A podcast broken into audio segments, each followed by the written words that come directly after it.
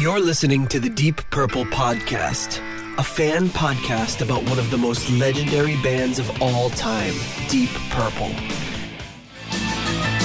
We take a look at the music, history, and people behind the band Deep Purple and beyond.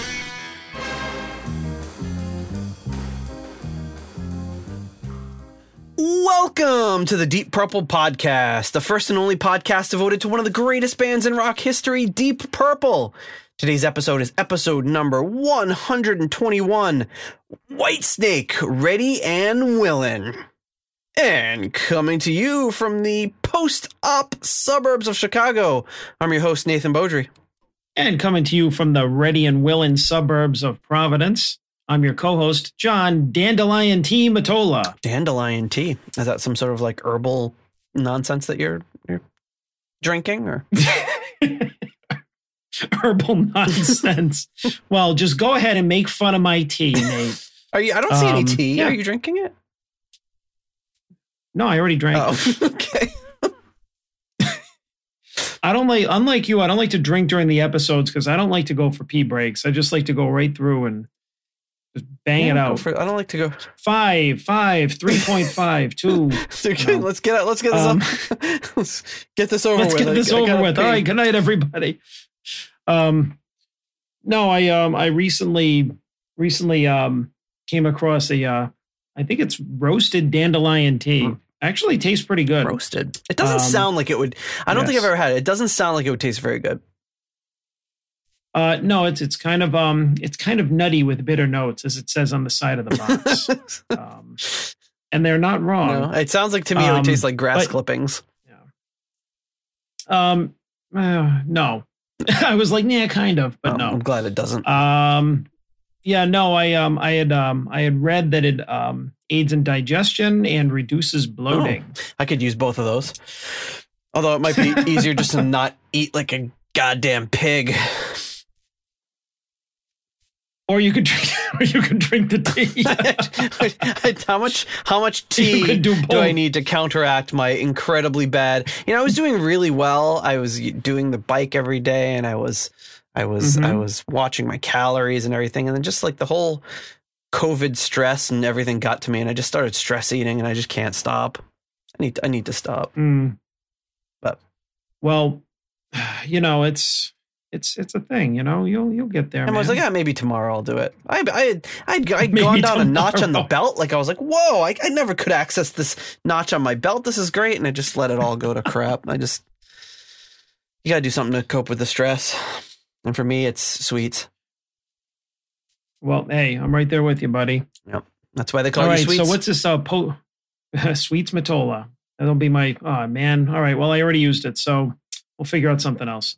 Um, what's with um post-op suburbs? I know. Oh yes, well yeah, as- you know, but our, our listeners don't. So yeah, we had a kind of an, a little emergency. And we went uh, we went camping on Saturday night when the heat was uh, it was about 90, 95. The the heat index was 102 and uh, which is about like 40 degrees Celsius for all of you Europeans out there. So, you know, we we've had like temperatures in the low 70s all all month and then all of a sudden boom it spikes up to 90 something and we went camping with the, with the kids uh, and it was just a miserable night got no sleep. I was like oh and then the next morning my my son wasn't feeling too good. I thought oh it's just from the being out in the heat and everything and then you, you know he just kept getting worse and worse and then ended we ended up the night taking him to the er and next afternoon he had his appendix taken out at nine years old appendix free so it was a it was a it was a rocky Saturday, Sunday, and Monday, but um, Hmm. he's he's he's recovering pretty well now. It's a few days later, and he's hunched over like a little old man walking around because he's a little sore, as you as you well know from having your appendix out better than I do. Oh yeah, that That's- was uh that was no fun. Un- unlike him, uh, I had mine out when I was uh 36, Mm. so that was uh that wasn't great. It was No. like um started with the pain in my back. And Mhm. I thought it was like, you know, when you first get that pain in your back, you kind of do this kind of thing and you're like, oh man, I think I'm getting that kind of like achy, like flu Mhm. back pain thing. Yep. So I was holding my back like all day at work, like kind of like, man, that doesn't feel right. And and you know, so I went home and um, it just it didn't feel right. You know, it was one of those things where you're like, I know, I know my body. I went to the an urgent care, and they were like, "Oh, you're constipated," and I'm like, "Yeah, great, uh, thanks." um, and it didn't feel that's like exa- that. That's I, exactly the same thing they said about my son. Oh, he's got constipation. I'm like, uh, I don't know. like, don't yeah, here's a couple of I'm- laxatives. Yeah, I'm not have a a doctor. nice day. I'm not a doctor, Yeah, but I don't think I don't think that's it. I mean, I get it, right? It's just like they have to Sure. go through all of the the easy things before they decide to like, you know, freaking, you know, laser laser, you know, you open and like, you know, yank out an organ, right? They want to be sure. Sure, yeah, you don't just go into that willy nilly. But I mean, they could have done more, you know, like he didn't even like press and feel around, Mhm. you know, my abdomen area. He's just like, "Hey, you know, you're full of shit. Get out of here." you know. Figuratively And- and literally. Next morning, I woke up and I couldn't. I it hurt to even lift my leg to get out of bed, and I knew something was wrong. And you know, just like you, like several hours later, I was spending the night in the hospital, uh, appendix free, and intermittently like uh, drifting in and out of sleep, watching Law and Order SVU, which is always on. Yeah.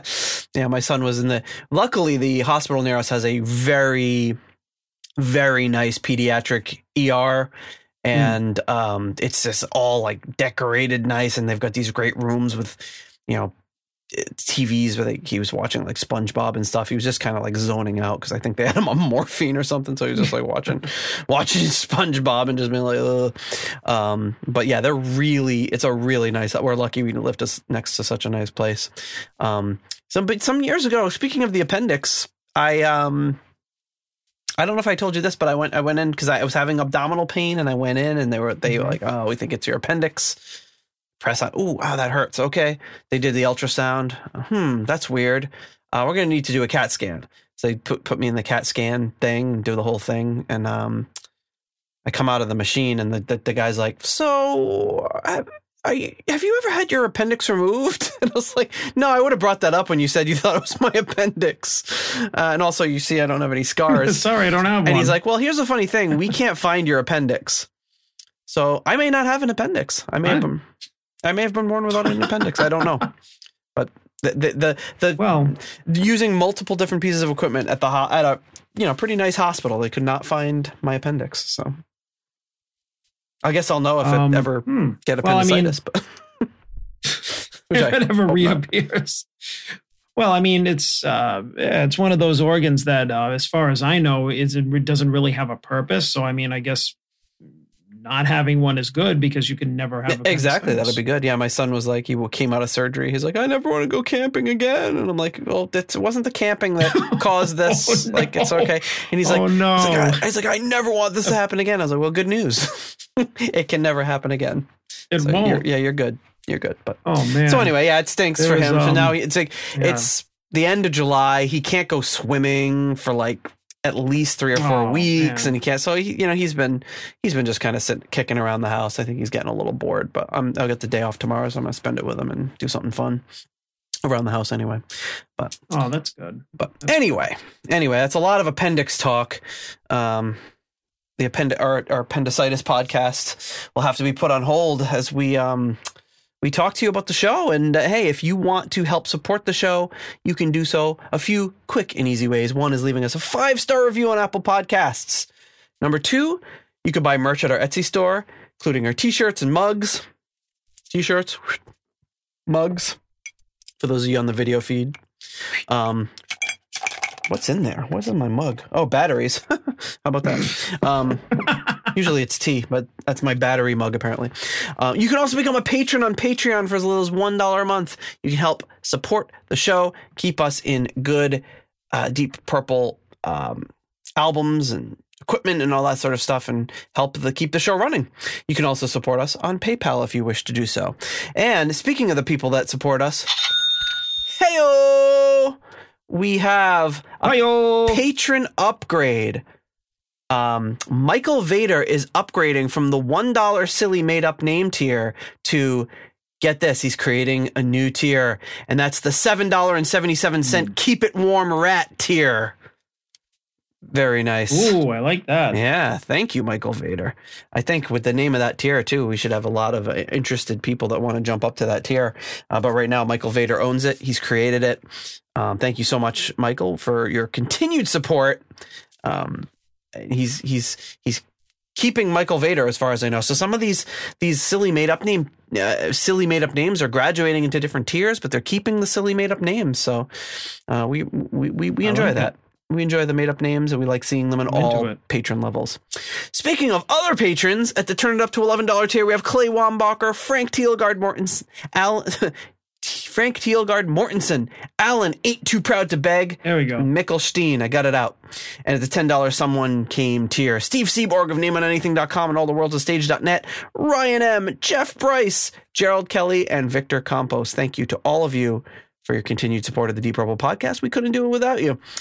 Um, also, make sure to check out Deep Dive Podcast Network.com and the Deep Dive Podcast Network Twitter feed, where all of our great shows are um, represented. We um, we really appreciate all of the great shows in our network. Um, just to name a few, let me open the list here because I know I'll, I'll surely forget one if I don't look at it. So, right now in the Deep Dive Podcast Network, we have Oh my goodness, where is it? We have T Bone's Prime Cuts on the other side, The Magician's Podcast, In the Lap of the Pods, Hawk Binge, Maiden A to Z, Skynyrd Reconsidered, Sabbath Bloody Podcast, and of course, yours truly, the Deep Purple Podcast. Thank you so much. No new Apple reviews, Apple Podcast reviews, but of course, leave us a five star review and we'll be sure to read it on the next episode. And then, um, well, we've been talking about this. Um, the Dead Daisies are coming. You're coming to visit, flying out here um, to go see the Dead Daisies September 11th, 2021. Yeah. Um, the way things are going, I hope that that still happens. Um, when we, oh my god, I, I know, know, right? When we when we bought tickets like a few weeks ago, it seemed like a whole new world. Everything was getting better, and now it's just like things just keep getting worse every day. So hopefully, it doesn't get canceled. Jump the gun. yeah, I know, right? But uh, hey, maybe at worst case scenario, maybe you still come and visit, and we, we can we can watch a Dead Daisies video in my basement or something. I don't know, but. so oh we, man, that, could, what a poor substitute for the real thing. Yeah, so we could do a we could do a a Zoom meetup. Who knows? I don't know. It stinks. I'm I'm getting a little nervous, but we do have a about a month, five weeks or so until the show, as far as recording this. So hopefully it still goes on as planned, but we will see. Yep. All right. So this week we are talking about none other than Whitesnake, Ready and Willing. So, John, what's your history with Ready and Willing? Ready and Willing. It's one of the many Whitesnake albums, as I've um, mentioned before, that I I got in some kind of like chronological disorder. You know, it's um, can't remember when I got it, but my impression on seeing it was is that it was the most like put together Whitesnake album because I feel like all the other I don't know, like cassettes and everything I got just by looking at the album covers were like it kind of looked like a little cheap, I guess you could say. You know, mm-hmm. like at, at, the time it was just like, you know, the drawings of the snakes and everything. And then you just saw this really like this, you know, the the black and white cover with all the guys on it. And I was just like, all right, you know, and then I saw the uh, you know, uh Fool for Your Lovin' on there and um, I don't know, just all the all the songs and everything. Also, I felt like this was the album where they came into their own, like as far as I was concerned, in terms of like finding the the sound, having strong songs, like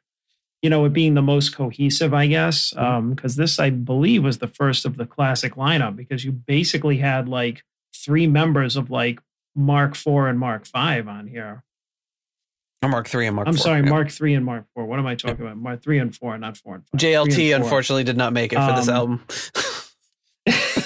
competing, yeah, competing Mark vocalists. three and Mark four.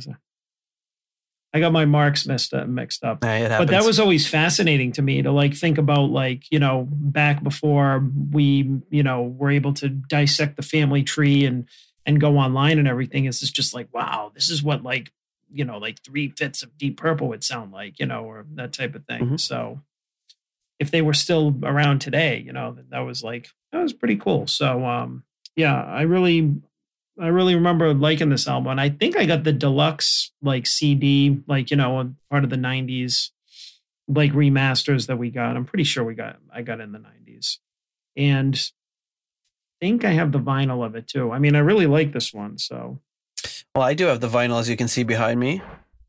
Thanks to our good friend Norman Weichelbaum yes. sending uh sending me that giant box of a vinyl. So I didn't own I don't think I owned any Whitesnake vinyl before that box arrived, and now I got quite a nice collection. Mm-hmm. So it's really, a, or I should say, we have a nice collection. We're sharing it.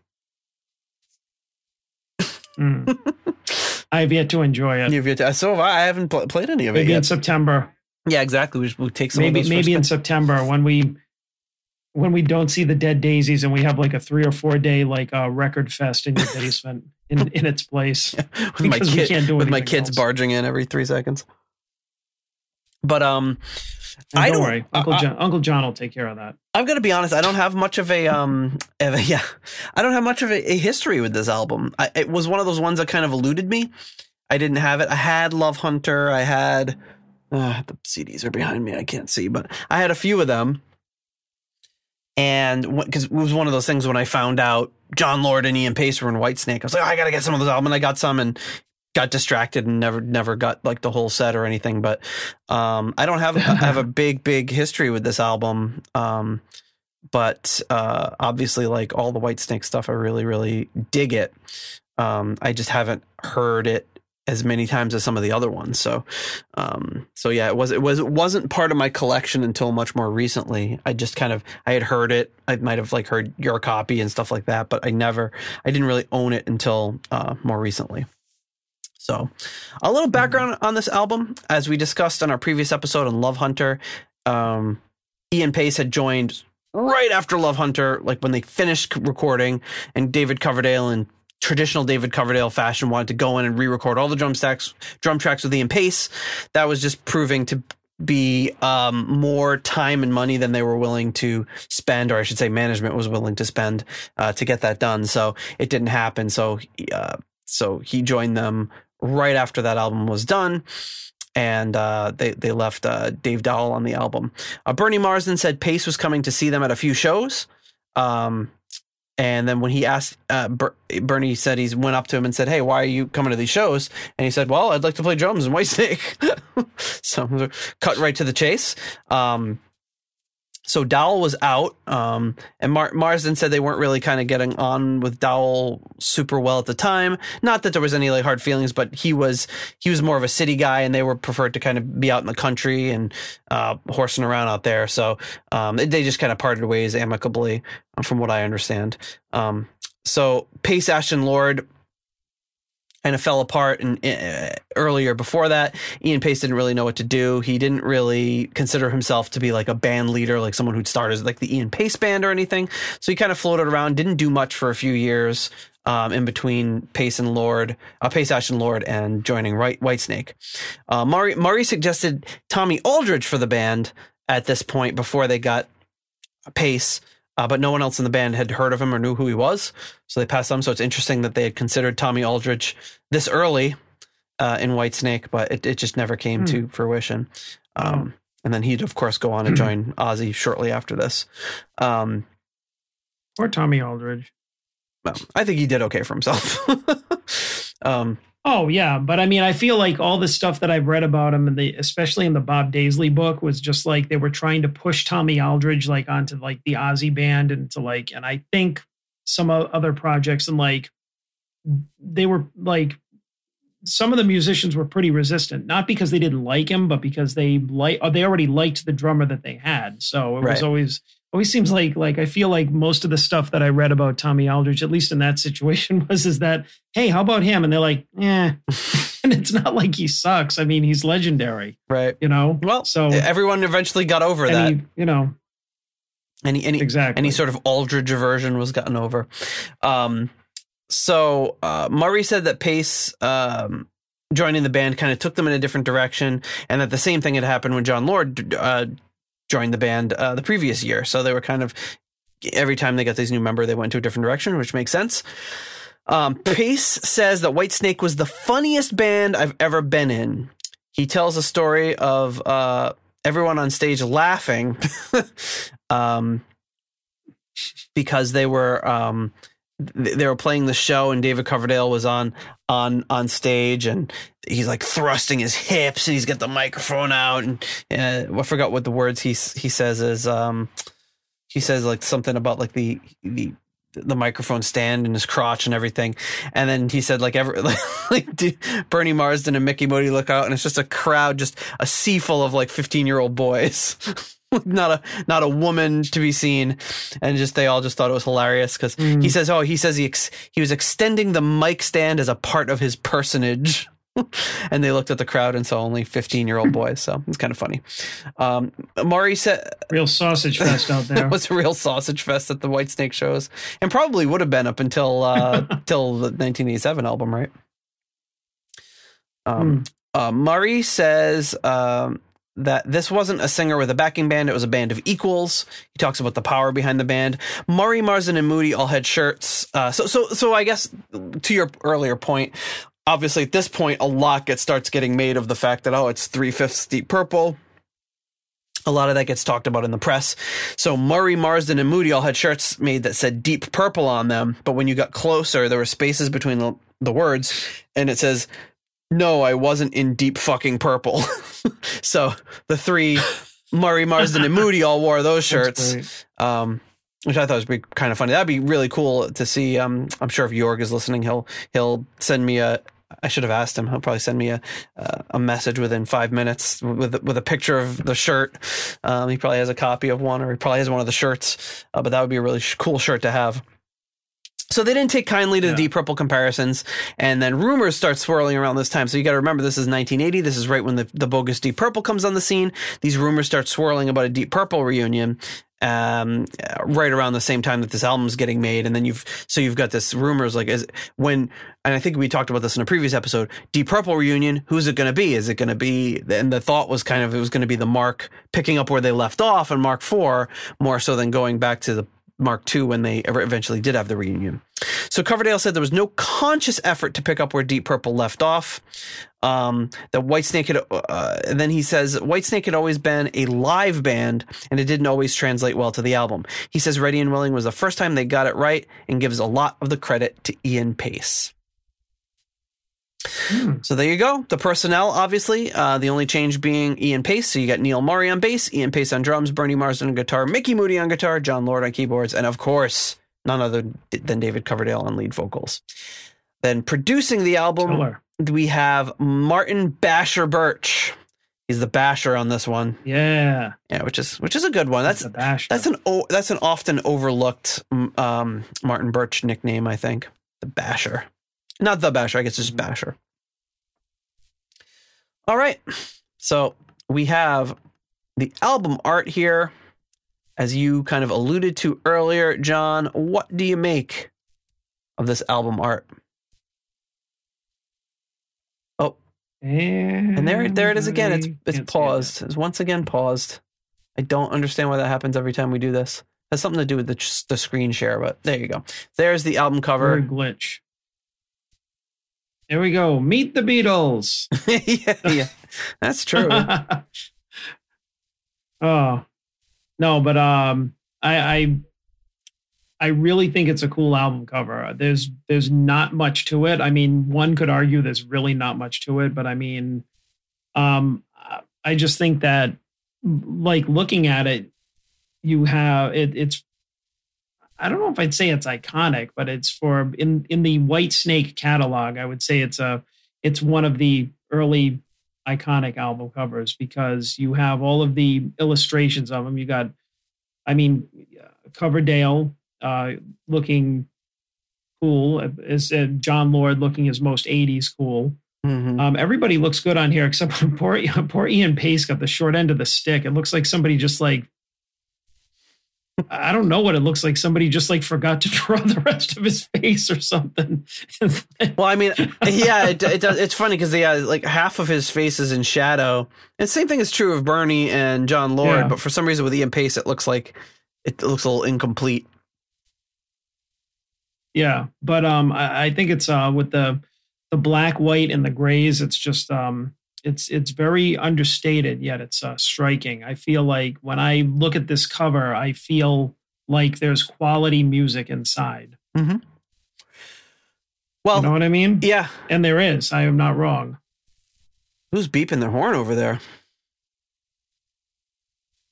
Uh, it's a it's a car alarm. Oh, there you go. It's gone. Okay. Um, I tried to I tried to mute it. Oh. I tried to foot switch mute it, and then I called attention to it. So there you go. Um, but yeah, ob- obvious like meet meet the Beatles vibes, uh, for sure. Which is, um, uh, you know, it's it, has got the same. It, whereas the the meet the Beatles thing is is um actual photos. This is uh, illustrations or, or or or like posterized photos uh, whatever you want to call it. Right. Um, so it's a little bit more stylized. It's it's very much like you know they're trying to cram six guys in there instead of five. Uh, they do the same thing that they did with Ringo. For some reason, they tucked Ringo down in the corner. They tucked Ian Paice down in the corner. Um, and it's very, but it's very interesting. It's it's it's very monochromatic. You've got black. Uh, sixty percent of the cover is black at least. Then you get the little splashes of white, and then a slight gray background to the whole thing. But yeah, I, I, I like you. I think it's it's iconic. It's well done. It's a nod to uh, another classic album. It's very very interesting. Um, there's no uh, gatefold or anything with this one. You've just got the uh, record itself there, and then you've got the back cover, uh, which has the track listing. There's five tracks on side one, four tracks on side two, and then you can kind of read. It says White Whitesnake would like to thank almost all the people at Ridge Farm for their cooperation in coping admirably with our complaints of mice and hippies. Um, I'd like to really know the story behind um, who they're who they're calling out for not wanting to thank them. Somebody at Ridge at Ridge Farm pissed them off um, since they're not thanking that one person. Uh, Miranda and Maria for cooking and making beds. Space Cadet and Space Kitten for words like wow and far out. Um, and then they say the plow and Rusper for developing our Quasimodo impressions and Groucho Marx stoop. So David Coverdale talks about this. I think it's in Martin Popoff's book, um, his Whitesnake or his book on um, um Whitesnake, Sail Away. He says, uh, uh, this was a reference to the pub they frequented with a low ceiling and beams. Coverdale says he is five eight and had to duck to avoid hitting his head. He said many people got black eyes and cut, cuts on their heads from banging them on the beams of this pub. So that's why they said they developed their Quasimodo and Groucho Marx stoops. Um, so there you go. Um, there's a bunch of other thanks there. And then, um, yeah, the says the sleeve concept was by David Coverdale and perhaps maybe somebody in the Beatles camp and the photo the photography uh, was by George Bod- Bodnar, and the and the insert for the album actually has um is, is pretty cool. It's got actually let me let me wheel my chair backwards. It's got on the insert here. Oof. It's got a lyrics and it's got some additional photography here, so you see like a um, picture of Coverdale singing. Oh, nice.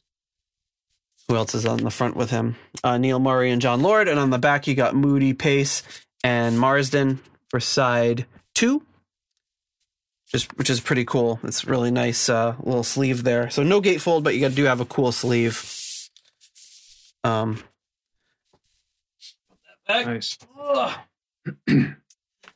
and uh, yeah, so pretty simple. Not a ton to talk about with the um, with the album art, but um, very nice photography again by George Bodnar. He had done albums for U- UFO. He did the Live in the Heart of the City album for Whitesnake, which is really cool.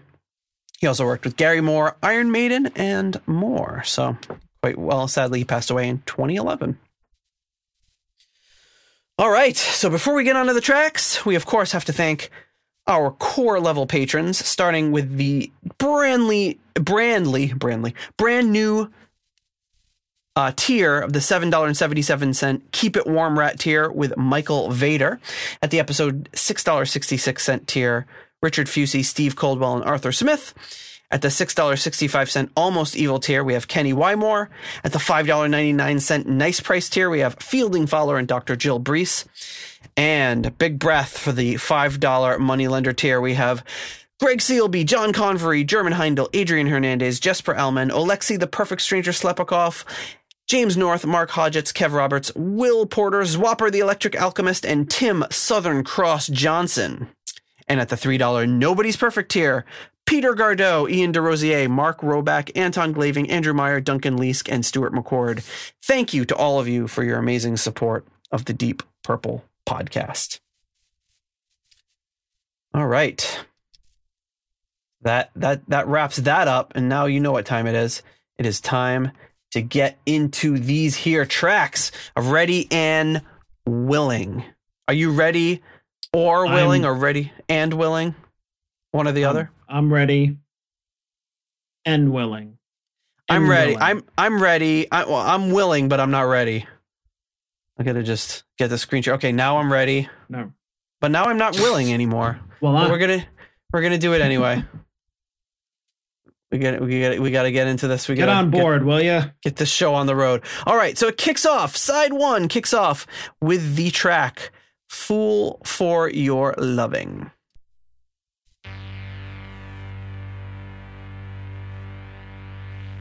I really fade into the background with this album cover here.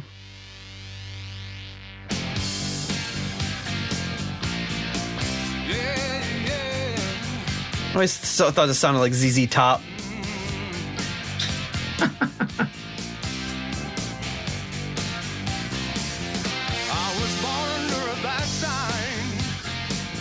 Neil Murray's bass is just the perfect snarl to it in this song.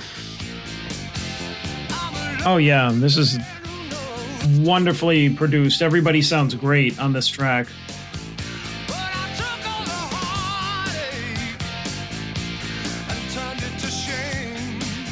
The first that I heard of this song was the '90s version Yeah, from same, same. "Slip of the Tongue," Yep.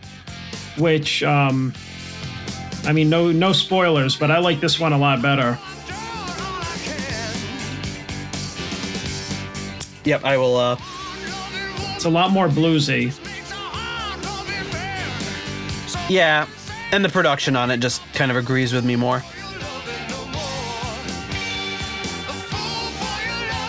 It kind of makes me wonder why they redid so many of their songs later on. Well, not so many, but a couple of them. I mean, David Coverdale can't help himself. He's always redoing and tweaking with the songs.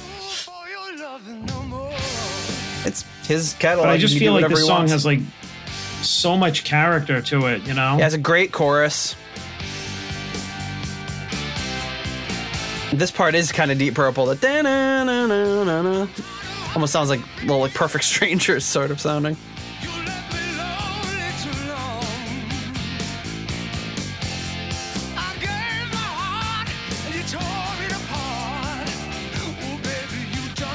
So this song reached number 13 in the UK charts, and it also hit the US Billboard Hot 100 at number 53. So I think this is their first Oh. kind of breakout in the US.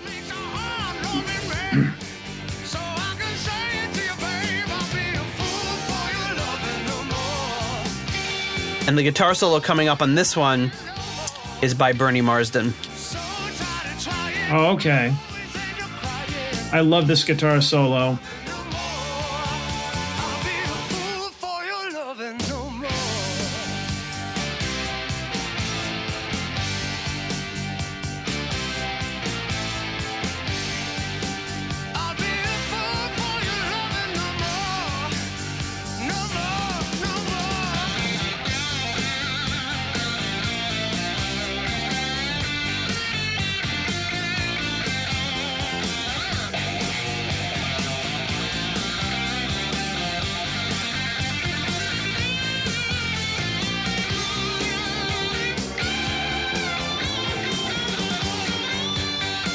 Love this backing vocals kicking in.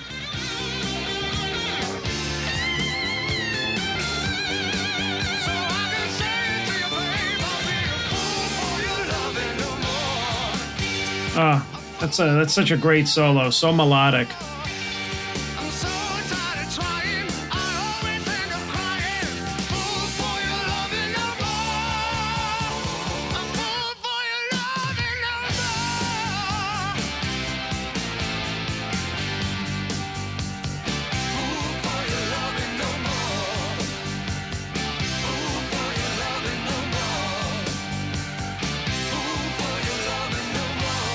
Funny. This one's written by Marsden, Coverdale, and Moody.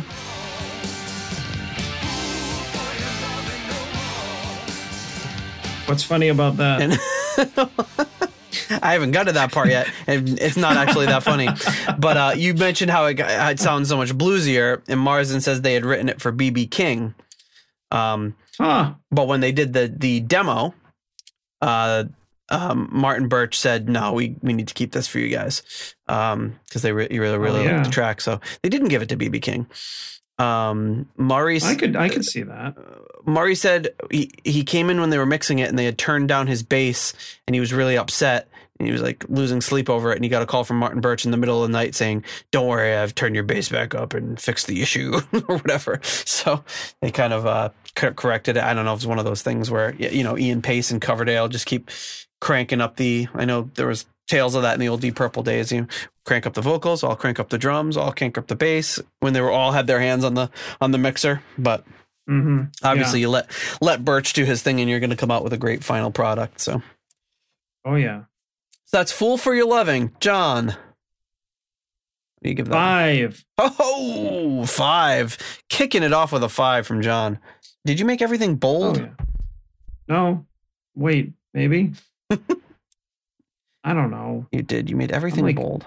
How did you do that? There we go. All right. See, I I don't know. I'm like an old man with a Oh, how did I do that? I'm like an old man with the smartphone. um, where are my teeth? Um, what we full for Your Loving. talking about? Full for your loving. Back on track here. Um, yeah. So, um, like I said, my first exposure to this song at all was the slip of the tongue version, which I thought at the time was was good. I mean, it is a good song, you know, Mhm. in itself. You know, it's it's very catchy. But when I went back and heard the original version, which happens with pretty much every song that I hear, like a re-recorded version with, and then I hear the original, I always love the original so much more because whatever the original first captured always appeals to me. And typically it's songs that are redone like in the 80s or um uh, uh, I'm saying the maybe the 90s or beyond. And they were originally done in the 70s or 80s, you know, and I think it's just that, you know, it could be anything from like the analog production to, you know, just whatever went on. Um, in the studio. But um, this version, I think, like everybody sounds great. Coverdale has some.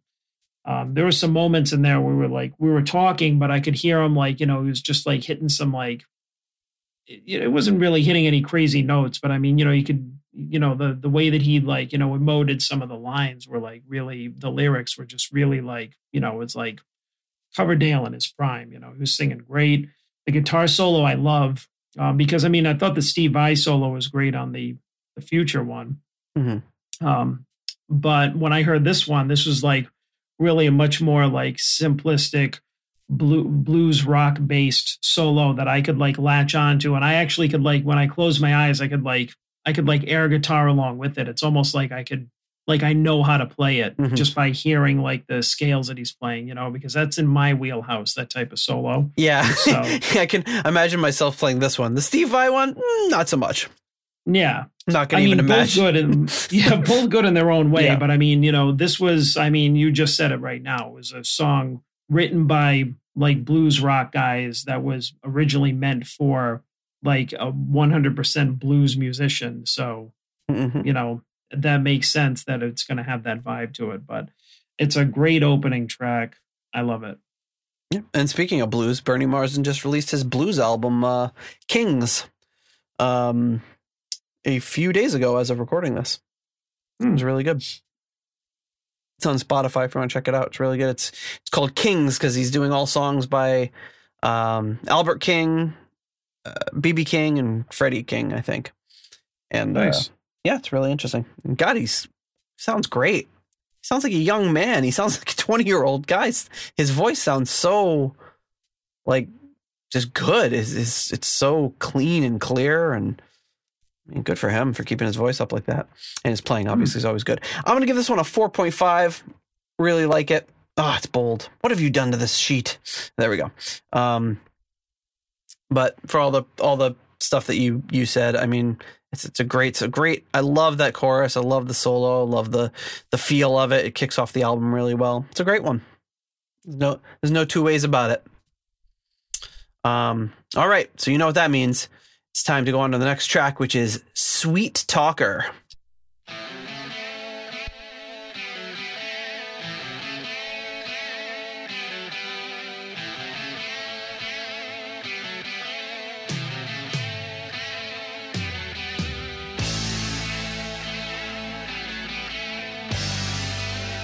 Classic Whitesnake uh, double guitar thing going on there. Yeah, this is a yeah. Cool intro. This couldn't sound more early Whitesnake.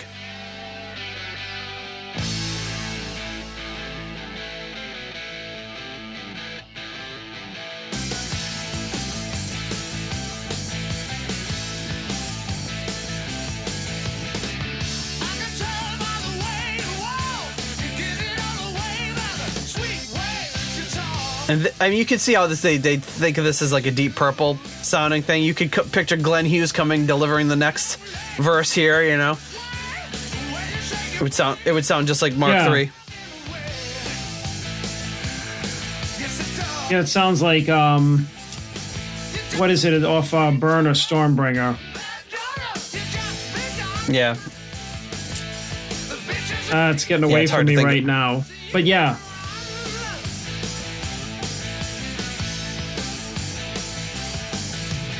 Oh God, this is gonna bother me. you're not gonna be able to hear this song now.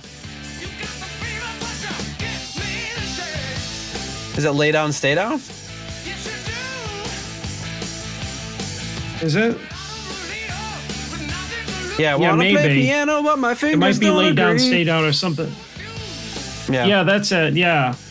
But the thing is, is that like you can tell that like you know he's done this kind of song. He's done like you know this style of song with Whitesnake on the previous couple of albums, like the kind of like you know the the, the old time rock and roll feel. But it's like it it sounds like ratcheted up because you have Ian Paice in there now. You have Jon Lord in there together. You know, it's just like the the rhythm and the backing section is really strong.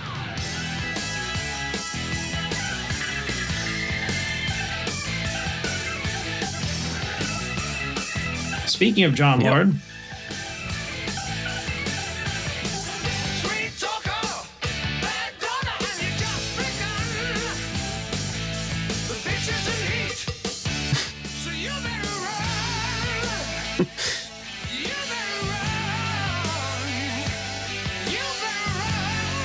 he's always going to be so crude. The bitch is in heat.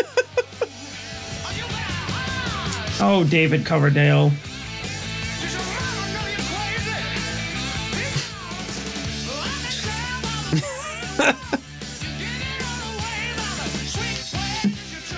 He's getting a little bit more off the. It, it felt like he was a little more laid back on "Fool for Your Lovin'," but he's he's going a little more crazy on this one. Yeah.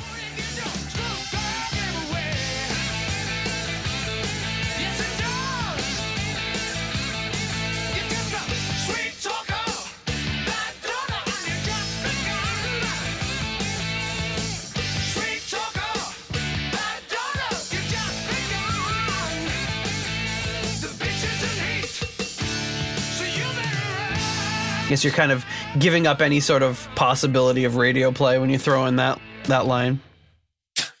At least in Uh, 1980. the bitches in. All right, forget it. yeah, for next. Next. we can't put this Maybe on. What is this better guy luck with our thinking? next track. Yeah, that one was written by Coverdale and Marsden. So, Sweet Talker, what do you think of that one, John? Uh, I'm gonna I'm gonna give um I can put it in there. There we go. I give Sweet Talker a four. Another uh, another strong track. I really like it, even though it's um a little derivative, as Mhm. we were saying. Um, I still like it because um, I don't know. It's catchy. There is like I don't know what to say. You know, I I probably give a little more points, but as our Whitesnake episodes have proven, the Jon Lord solo has left me wanting. Oh, yeah. It, to me, it wasn't long. It wasn't long enough. It wasn't loud enough. It wasn't Jon Lord. Yeah, enough. and he doesn't he doesn't typically get a huge chance to shine that much in Whitesnake. um, does a great job, but he's not. So, there's not a lot of yeah. solo opportunities. Um, And I mean, let's say like in this song and the previous song, you can hear his presence in the song. Like he's definitely thickening up the song and he's like he's make he's making his presence known. He's contributing to the band. He's he's playing great. But the problem is is that he's not getting any spotlight. And that's mm, you know, Mhm. I mean, he will later. Yeah. As, you know, if anybody's listened to one of our older episodes knows that one of my favorite Lord solos is on this album. Mhm. So um, but it's not in this song. So um, a little little shaving off a little maybe half a point for that, but you know it's uh, it's a great song. all right, so I'm gonna have to ask you when you had that dandelion tea. Was there anything else in there, like some vodka or a little grandpa's cough medicine? Why? Because look where you put the number for the on the spreadsheet. it's like not. Oh, there you go. You you put you put that. You see that four way down there? Why? It's like way. It's like way below the last track. Like, see it? Just floating there, and like it's not even close. I'm like, you, you talked a big game about not drinking during the episode, but I guess I guess you did some pre gaming. I don't know how that got down there. That little guy. The Don't worry about that little guy. Yeah, but get rid of him. Um, oh, no, but the real one's in there. It is the now, yeah. Right? But it was just this red What did you call it? Grandpa's yeah, cough little grandpa's medicine. glug, glug, glug, glug, little flask. Um, I will. Um, I will also give this one a four. Uh, I think it's a really good, and like you said, it is kind of like a little derivative, and in the hands or, or or in the hands of another band, or or done with a little less. Uh, we've talked about this this phenomenon again and again on the show, which is you take this kind of standard blues rocker and it can go a number of ways. It can be just kind of uninspired, low energy, and just be like meh. I could see I could easily see this getting a three, uh, but they they put so much energy into it and make it make it um more almost more than it deserves to be because it's it's such a simple song but but they put such energy and passion into it that it's, you can't help but rock out to it and really enjoy it. Well, I mean, you know, you have like the little, uh, you know, touches in there too, like, uh, you know, the cowbell coming in, like, you know, at the in the chorus and like the, um, you know, the verses where they, um, you know, he kind of does the, Mhm. ba, ba, Yeah. ba, ba, you He know, does those he like just- is he doing like you know, that chokes kind of there or something? yeah, it's like it's it's uh, it's just those little things that make a difference. Yep. I agree. Well, we are moving on to the titular track, which is, of course, Ready and Willing. Another kind of ZZ Top sounding sounding track, right? Yeah, when you, you know, when you say it, yeah, yeah. But this is like this is such a dirty riff. I love this. It's yeah, it's fantastic. And again, this is just like 12 bar blues, but but they're riffing it up.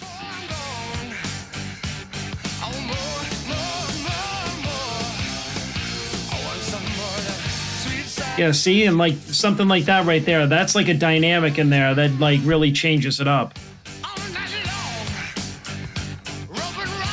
So this song is written by Coverdale, Paice, Lord, Moody, and Murray.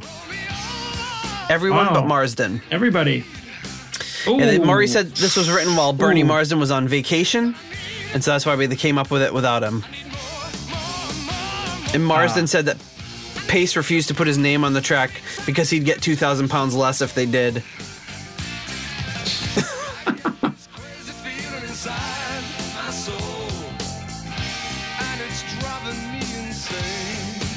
There's a lot of talk in Popoff's book about the Bank of Paice.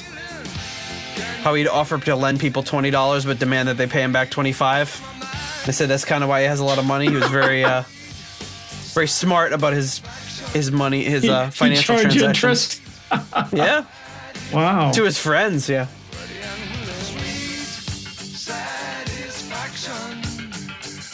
it's like normally on every album they had that one track in Whitesnake that everybody got credit on. But after Paice talked to Coverdale, Coverdale was like, "Yeah, you're right. We shouldn't give him credit on this one." But here comes Moody's solo.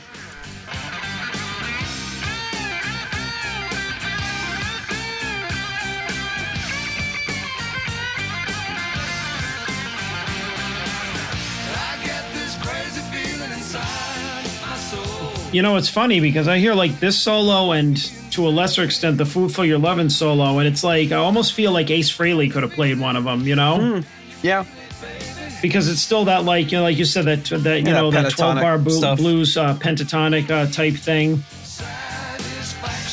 But that's what really speaks to me. You know, that's what I love in my music. So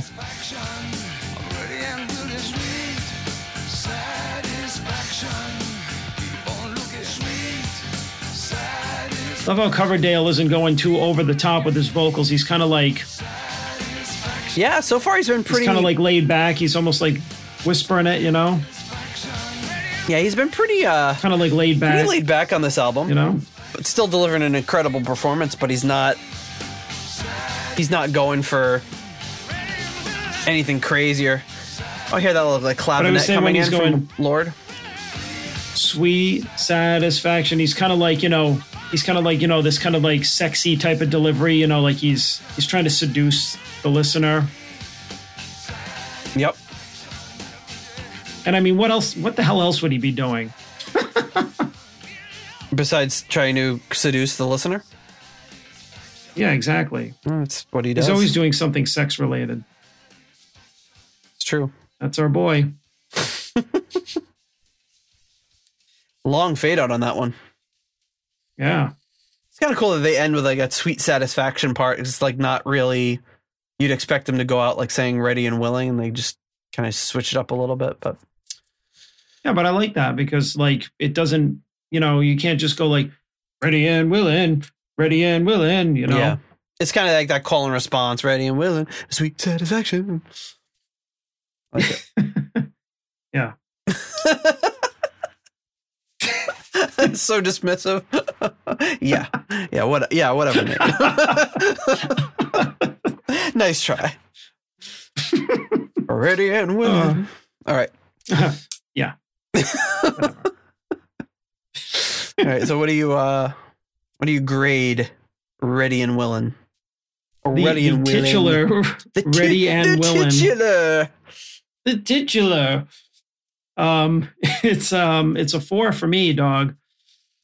Um, that's another um, yeah, it's another it's another great song. You know, it's like I I just love um, like there's just something about that riff. It's just it's so like just so down and dirty. You know, Mhm. it's just like it's it's like it's it's seductive. You know, the way that he you know, because it's like I feel like it's down here, you know, it's just like it's very like low key. And he's like, when he's singing, that's the best way I could think about is when he's going like, you know, he's go ready and willing, you know, it's almost like he's crooning or something, Mhm. you know, like he's he's being like really seductive. And I mean, that's what this, you know, the songs are about. It's about like, you know, sex. So I mean, you know, and sometimes he's really over the top about it, you know, like he's like, oh, you know, and other times he's just like, It's like the like the Wolf in the Warner Brothers cartoon. yeah, yeah. Oh, oh, oh. Dong, dong, dong with the hammer. you know, boing. but, you know, and other times he's like, you know, and other times he's like um, Pepe Le Pew. yeah. but um, yeah. Anyways, um, yeah, it's uh, it's another great song, and I love um, what did you uh, what was the the effect uh, that Jon Lord was using the It sounded like a Um, clavinet at the end, like he was like yeah yeah kind of like yeah like uh, Stevie you know you Wonder kind of vibe to it. yeah, like a clavinet type of thing. Yeah. So like if you heard in a Glenn Hughes song, you'd be like, yep. Yep. But um, but yeah, I mean everything that like Lord is doing here is like um, you know, really giving the song a lot of depth, uh, a lot of depth. Mhm. Um, another great guitar solo, like I said, very like, you know, familiar to me. So I really enjoy it. Um, thought it was great. Yeah. So far strong, like first three tracks. Yeah, very strong. And I will uh, also give this one a four for the reasons that you stated. I don't know if I have anything to add, but it's, it's a good, solid. Like, like the early Whitesnake albums are just like money in the bank, man. They're just so, um, so well done, so well written, so well produced. Just the playing on it is just absolutely top notch. Um, it's hard to beat. Mhm. Um, all right, next track up is a solo Coverdale writing credit, and this track is called "Carry Your Load." Oh, we'll get a bit of a flangy sort of start on the drums. Right off the bat, this sounds like it could be on like down a little bit. could be on like Northwinds or something. Take what I want, and I got my eye Mhm. on you. It's late in the evening. What are you gonna do? now he's hitting Pepe Le Pew with these lyrics. It's like I take what I want. It's like late in the evening. What are you gonna do? It's like Jesus. motion, baby. You got the mind. Yeah, calm down.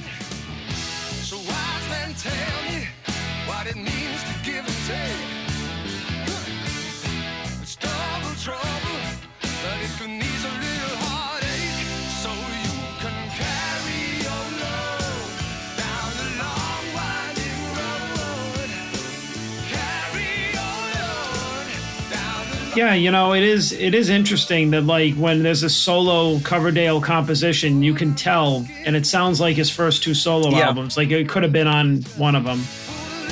Because I mean, obviously he wrote all those songs, or almost all of them. Yeah, even though Moody paired up with him on quite a few, but yeah, it does sound. Yeah. It has a specific sound to it.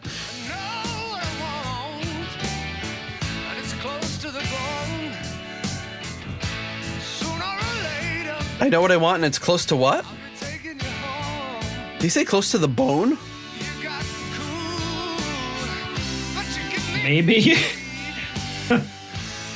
got the music, baby, but you give me the beat. Ow! Tell me what it means to give and See, he did it. Yeah, I know what I know what I want, and it's close to the bone. trouble, but it can ease a little Ooh.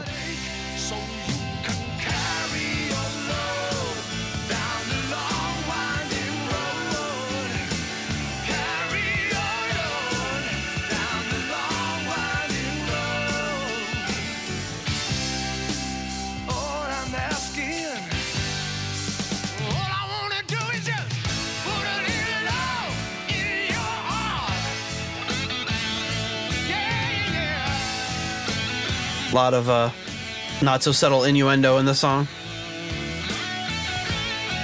All I want to do is put a little love in your heart. Wink, wink.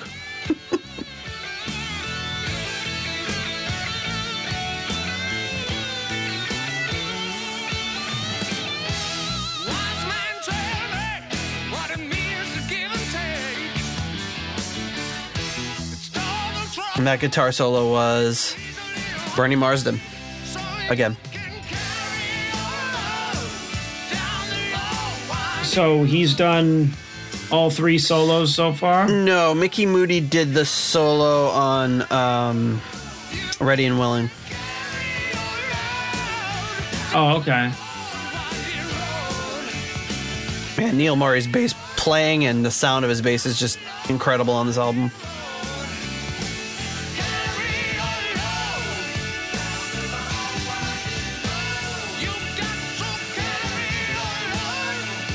Weird, those like those like triplets that are those triplet like cymbal crashes that Ian Paice is doing.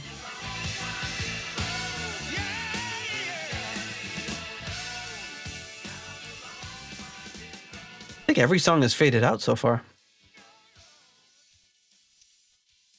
Um, no, I think I think Sweet Talker might have ended, not faded out.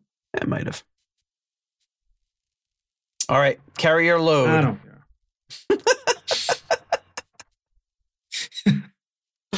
That's we're Well, I don't know if 121 I should just episodes in. We don't care anymore. um, so um, I'll give this one a three point five. Um, honestly, didn't think it was. Um, never thought this song was particularly interesting. Mm-hmm. Um, little slow for my tastes. Yeah. Um, it doesn't didn't really do anything for me.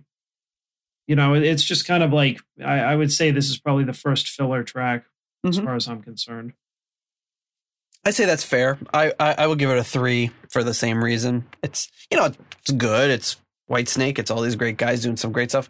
Neil Murray is just absolutely dominating the song with his bass fills and everything. It was almost like Neil, were you bored? You just like because he's just like boom, boom, boom, boom. He's doing these crazy fills all over the place, and it's awesome. I mean, I love listening to it. But yeah, it it, it's it seems like it. It's it had, the song had a lot of good parts, but it could have used like something to jazz it up a little bit more. But yeah, I mean, whatever. It's a it's a, uh, it's a it's a solid song, just not a not super remarkable. Yeah. Speaking of super remarkable, though, the next track is a track that we um is he is redoing from his original Whitesnake album, which is Blind Man or Blind Blindman as we call it, Oh, Blindman, and Oh, um boy. we uh, we we. I purposefully have been avoiding listening to this version. I have I can't remember the last time I heard this version because um, I wanted to get more of a real time reaction because I love the version of Whitesnake so much.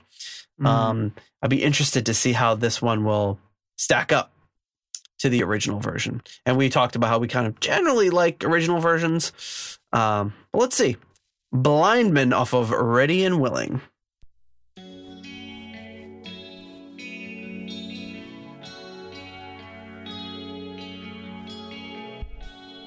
You get a little bit like that little synth pad in the back from Jon Lord. I was dreaming of the past. Why do good times never last? Help me, Jesus, show the way. So far, pretty faithful.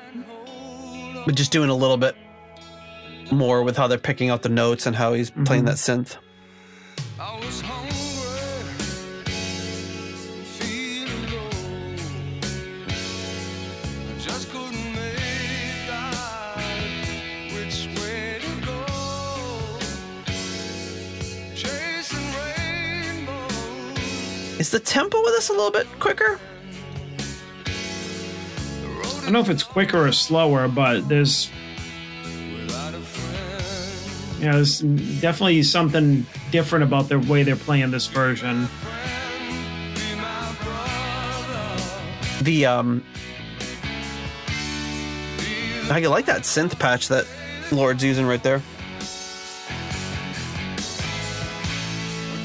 The uh, this, I I seem to remember the one on Whitesnake being a little longer. This one's only five minutes. Yeah, I. Yeah, there, there must uh, the fade out must be not as long or Yeah. Solo section. I don't know. Who knows? Yeah, they might have tightened it up for this album. Might have been one of the ways that he wanted to re, you know revisit it. Young man, looking homeward. There's a classic Ian Paice drum roll there, right into the second verse. Yep.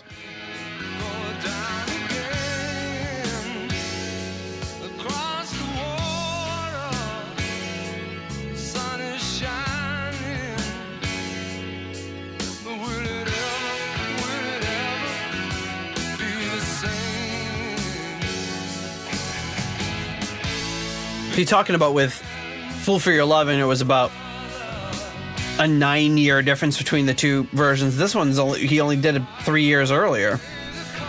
He's already Yeah, that's revisiting it. weird. Yeah, weirdo.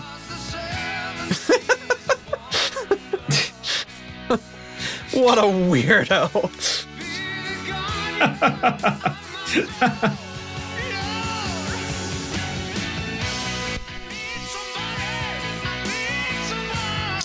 think doing a good job here of kind of keeping up that intensity build from the original.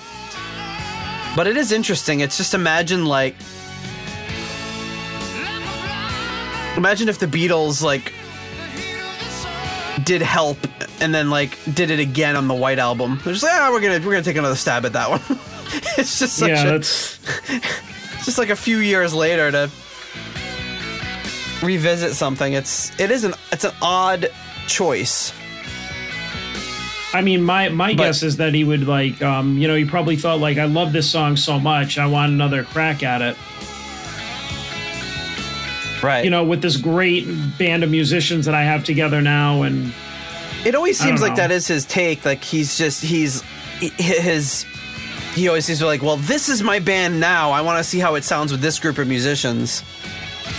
Which makes perfect sense live, but it, to me, it's always been odd that you would put it on an album again.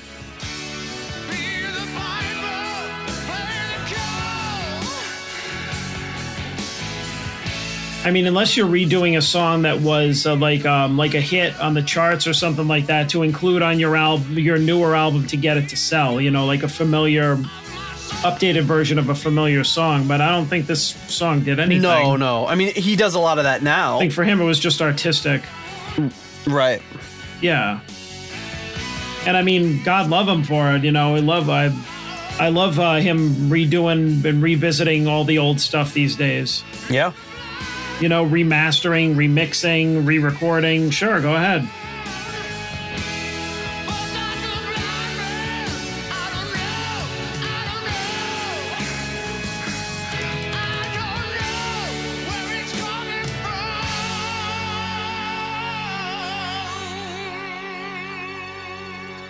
And you probably would assume that given the success of his first two solo albums, that this would have been the first introduction of this song to a lot of fans, as this album, I'm sure, sold Mhm. tons more than his first two solo albums. So a lot of people would have been exposed to this for the first time, or would have been exposed to this for the first time going back into the catalog after discovering them, you know, a few years later. Say, so I'm sure a lot of people heard heard this, are more most familiar with this version. All right, Blindman. What do you think, John?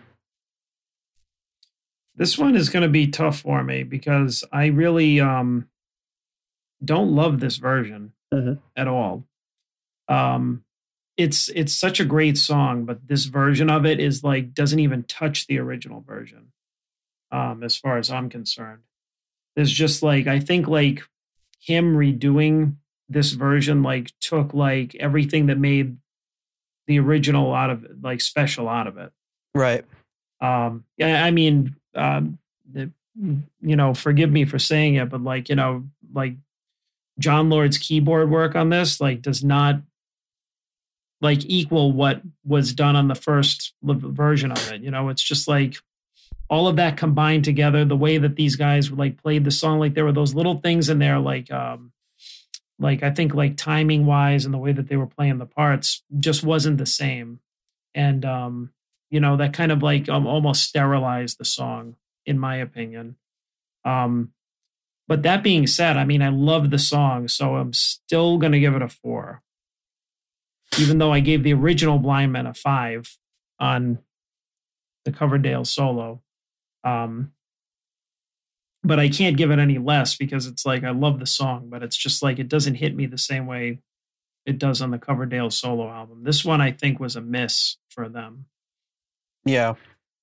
Um I was thinking the same thing, a four. It's a great song. It's a good performance of the song. You know, you're trading Simon Phillips for Ian Paice, which is two pretty incredible uh, drummers. Uh, but yeah, it, it's got a slightly different feel to it. I really like Jon synth work on this one. I'd have to listen to them a little bit more closely, side by side, to to, to, to see what the exact differences were. Because I think did Roger Glover play the synth on the Coverdale version? Um, We'd have to check, but yeah, I, I don't know. I know Tim Hinkley did like some organ. I don't know if there's any synth on that one or if it was just organ, but at any rate, uh, yeah, it's yeah. I, I wonder if I'd heard this version or if I was more familiar with this version, if I'd like it more. But I, I think there's something about that what he that moment in time that got captured on the original that's that's very hard to touch. But it's a four, Yeah. so it's not like I mean that's that's a really high rating because it is a truly great song. All right, it is time to flip this platter over onto side two, side B, whatever you want to call it. Um, and that track we are starting it off with is Ain't Gonna Cry No More.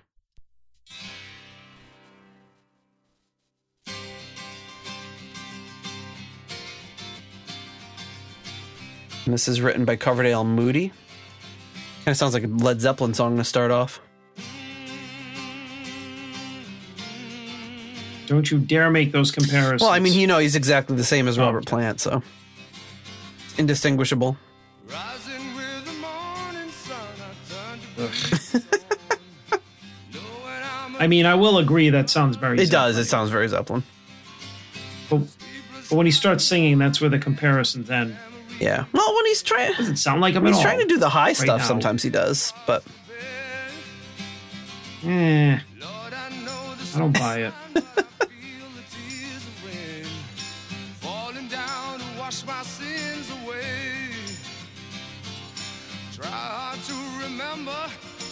It's kind of cool to kick, kick off the, the second side of the album with this like a little acoustic intro here. Yeah, and it's it's upbeat.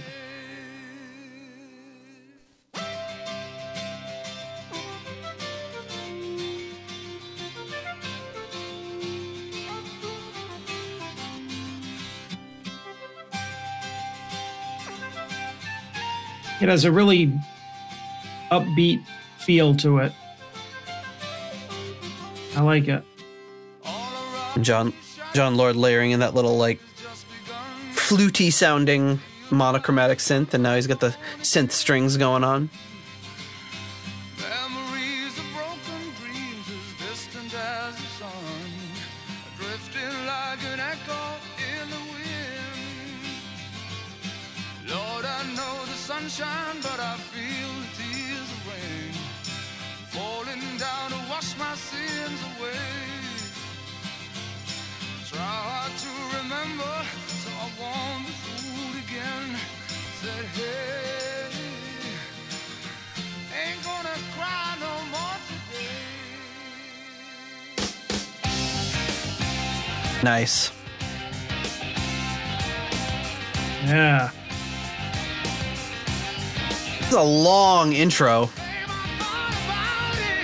Just Yeah. ain't no good. but it, it it sounded like it was in that territory we've we've been in before, where it's like, is this gonna go anywhere? Because it could have just continued doing that for three more minutes, and it would have been like, eh. It's so blind. But that was like the perfect. Yeah, little, but I mean, they also layered in a bunch of different sounds too. Yeah. we've we've heard songs like that where that just kind of fizzled out before, and this one's really picking up. Yeah, and this went exactly where I wanted it to go.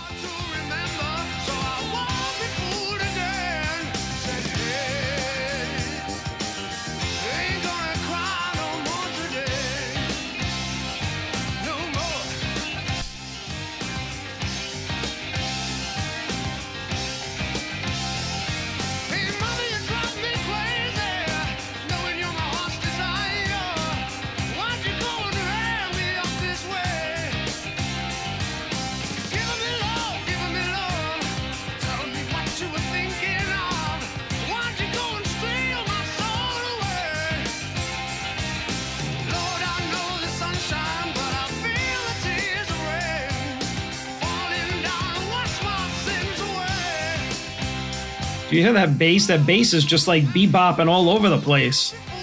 Yeah, he's uh he's just on fire on this album. It's everything everything a great band should have in a bassist. Giving so much character to everything. I like this how they slow this down and they reincorporate this in. It's like a bridge or something.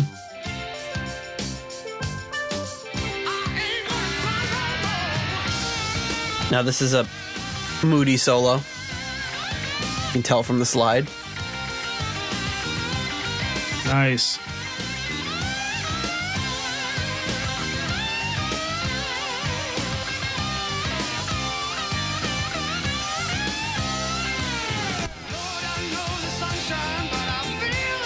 That was really good. It was like almost too short a guitar solo. It left you wanting more, but in a good way. Yeah.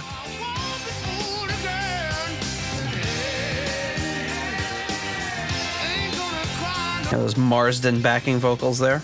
Probably moody too.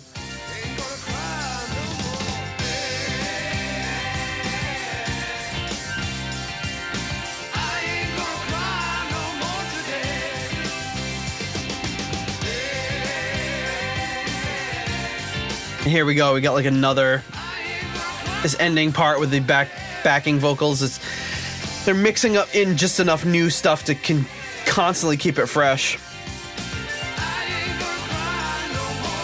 And now Lord's bringing in that little synth lead again, very low in the background.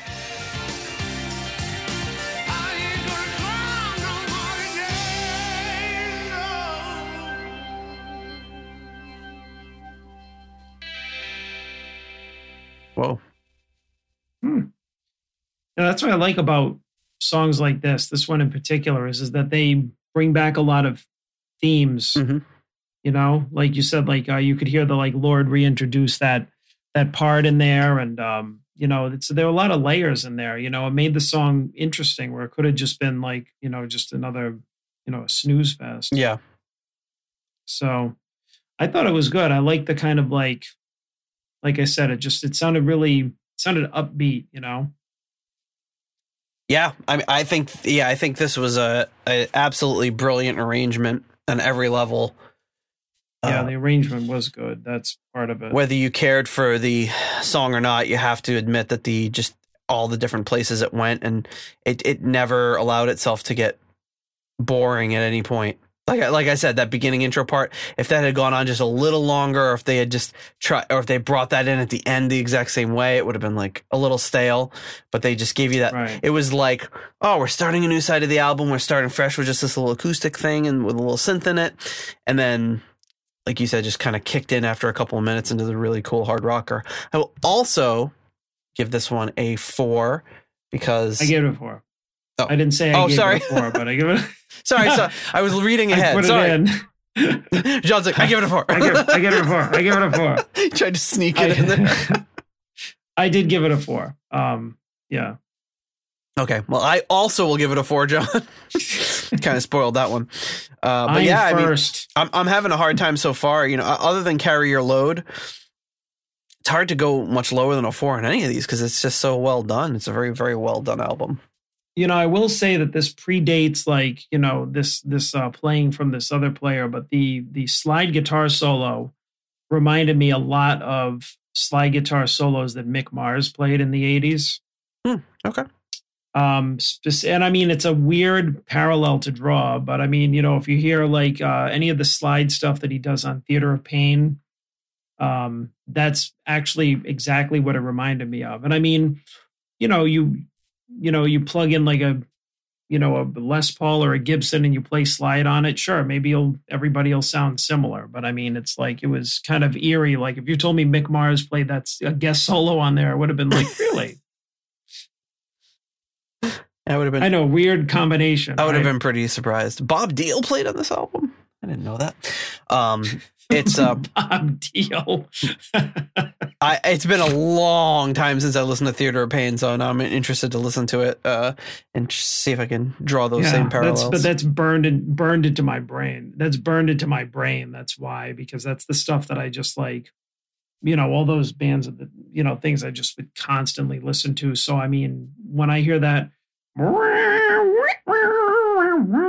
you know, that kind of like '80s, like early to mid '80s slide guitar. I mean, it was only a five year difference between this album and the one that I'm referencing, but um, that's definitely not Yeah. a knock That's, at all that's good. because it's like I thought it was a a great solo, and I mean I think that you know Mick is like a really underrated player. You know, just because he was in Motley Crue, you know, I think a lot of people don't take him seriously, but Yeah, they're they're they're You know, definitely a, a, a player. punching bag, especially lately. Um, yeah. But I mean, you know, if you you know if you have like you know basically you know one great musician and a band of people that aren't really that great, I mean, you know, but one man's opinion. Yeah. All right, the next track up is uh, "Love Man." That's kind of funny. It sounds like a superhero. I'm Love Man. hey, hey, Bobby. Coverdale in t- in tights. Yeah, it's like it looks. tights with a big L on his chest. Yeah, it looks like somebody over there is hating. What should we do? Well, let's call Love Man. Hello, lovies. Love Man is here. Love Man. I don't Blind- think that's how Coverdale meant it. love Man. Yeah, he's Yeah, Love Man. blind- blind, blind man and love, love man. Love is blind and love is man. All right, here we go. Love man.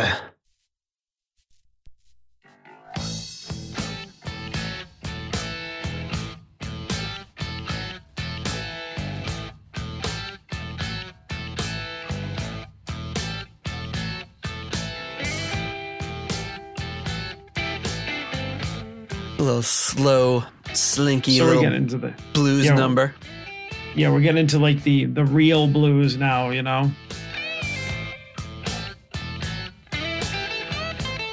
This one is written by Coverdale solo, which is interesting. But I mean, even the guitar solo was less blues rock. It was more straight ahead blues, which Yes. just shows you what talented players these guys are.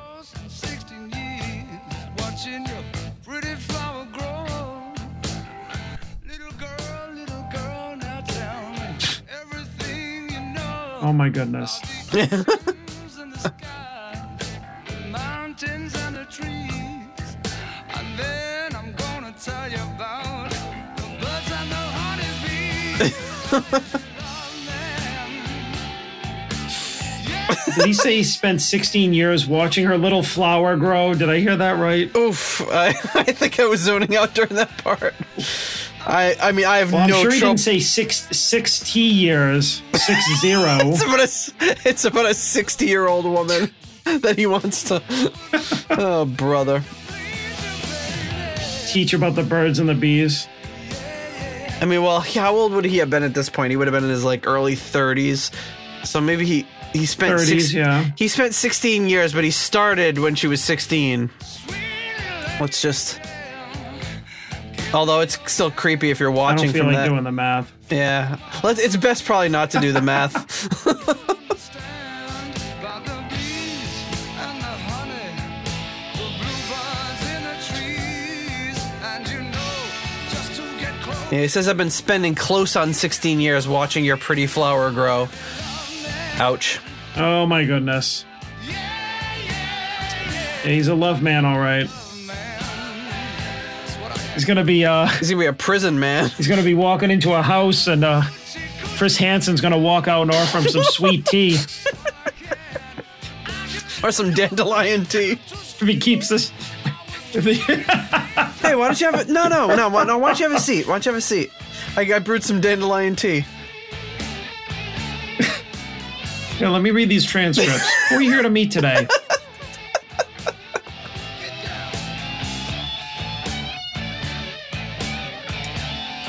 You're free to leave at any time.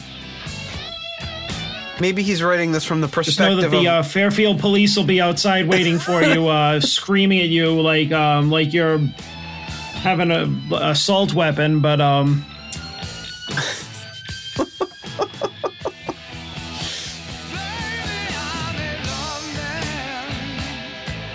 that was a wild solo.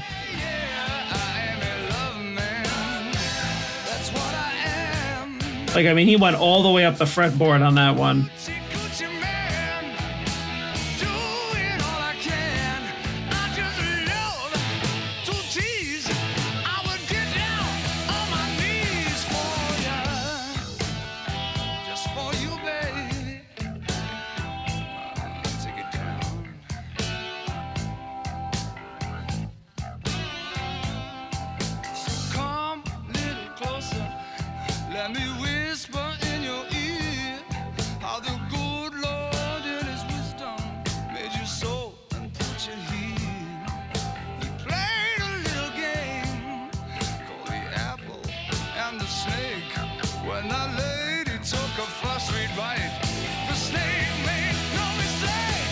He's, really, he's getting biblical here.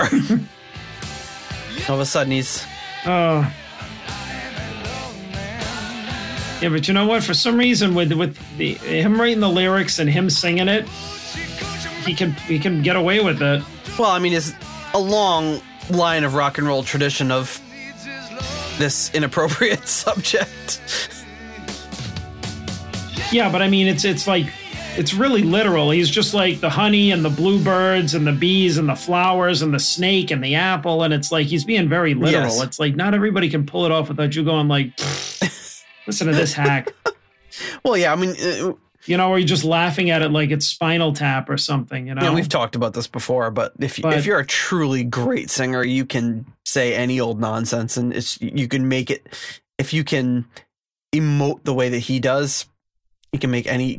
You can make, and honestly, the lyrics are are decent, but it's uh, other than some of the questionable beginning lyrics. But if if you emote and, and Yeah. put that much passion into it, you can make really cheesy lyrics sound good. And generally, Coverdale's lyrics are pretty good. So yeah. But I mean, also, I mean, knowing his personality, like he could pull these off.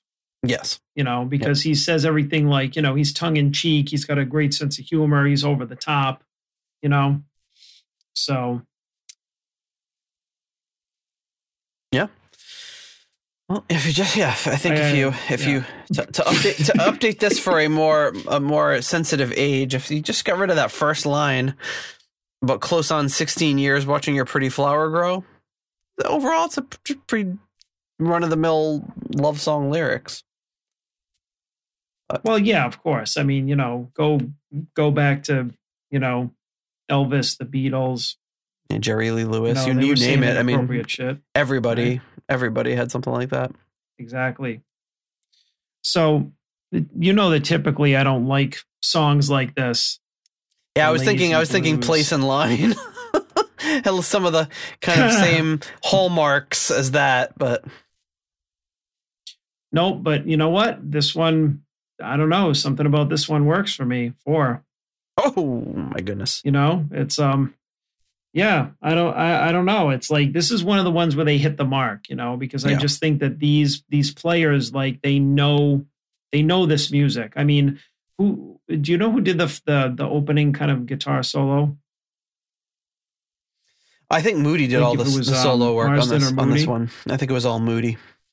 okay well i mean yeah well i mean uh, you know moody is like he's a he's a true blues player because i mean you can tell like the way that he held those notes and the way that he played that that was like straight blues as opposed to I mean, it's interesting. it- it says Moody here, but that that intro to me sounded more Marsden, whereas the slide guitar later sounded Moody. But it just credits Micky Moody as the guitar solo. So Well, I mean, whichever one of them. I mean, the the solo in the middle sounded more like it was like a blues, like a blues rock solo, but the beginning of it, it sounded more like it came off like a straight ahead blues album. And you know, n- not a lot of like rock players, I think, can pull that off. Like, I mean, you know, you can play a bluesy scale, but not yeah, you know really be in touch with that so i think that these these guys are like really like this is what Whitesnake's foundation was you know they were built on like you know a bluesy Mhm. foundation you know blues music you know they're you know good players and um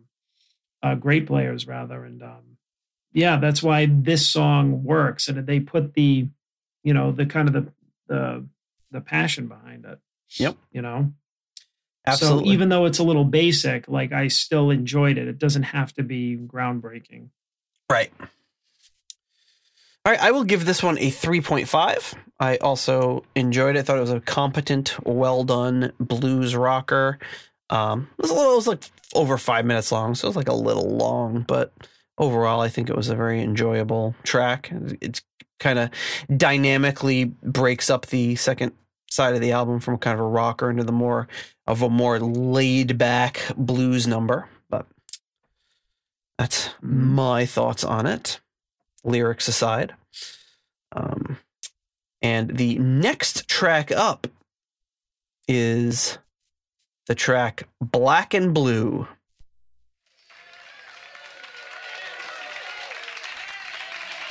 Oh Jesus! Is that the people in the studio clapping? One of your favorite things?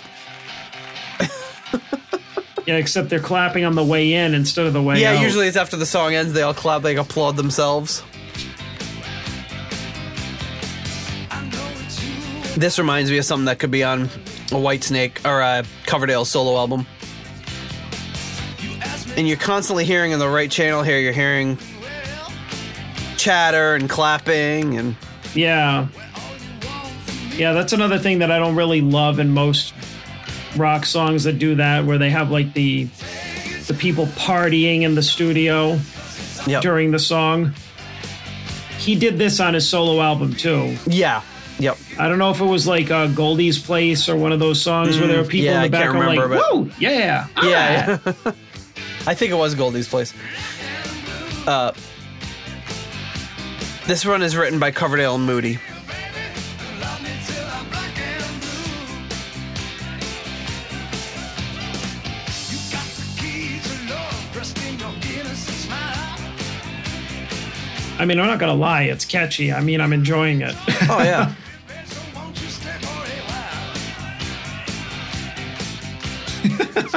Still the the racket in the background. yeah, it's still going on. Usually they just open or close the song with it, but it's just going through the whole song.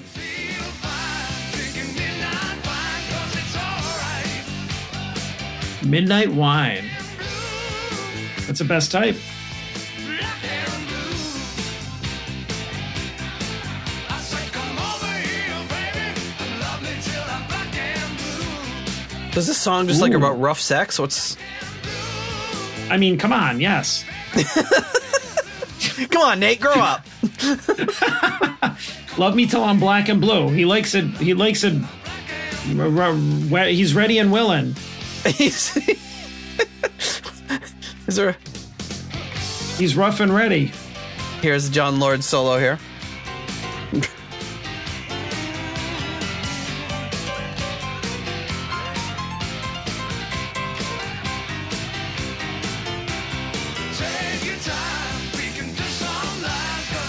That was a that was a cool solo. Great I love it when piano Lord solo. plays the piano. Just yeah, same, same. Just too short. But obviously Yeah. he's doing some little fills here uh, after after the fact. But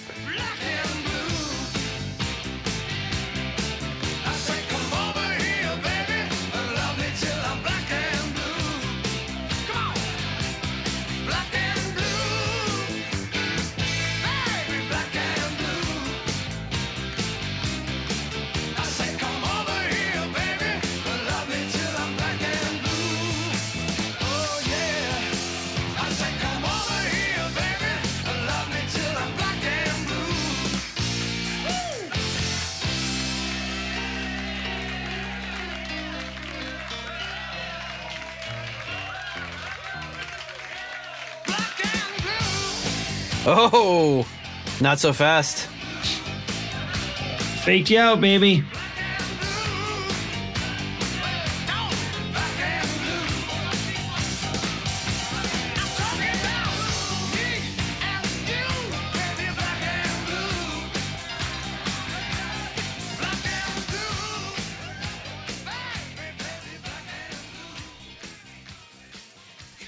Song That's interesting. different. What what's different? Well, having the crowd noise come in at the beginning, having it go all the way oh, through, Oh, and then fade doing out, the yeah. false ending, and then fading it out instead of them like black and blue, and then you Yeah, and then they do like a concert ending. Dun dun dun dun.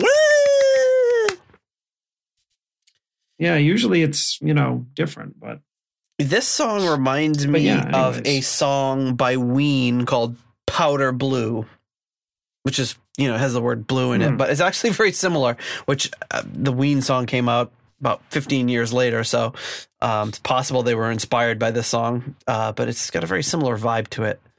Um, don't know if there's any Ween fans out there, but very unusual band.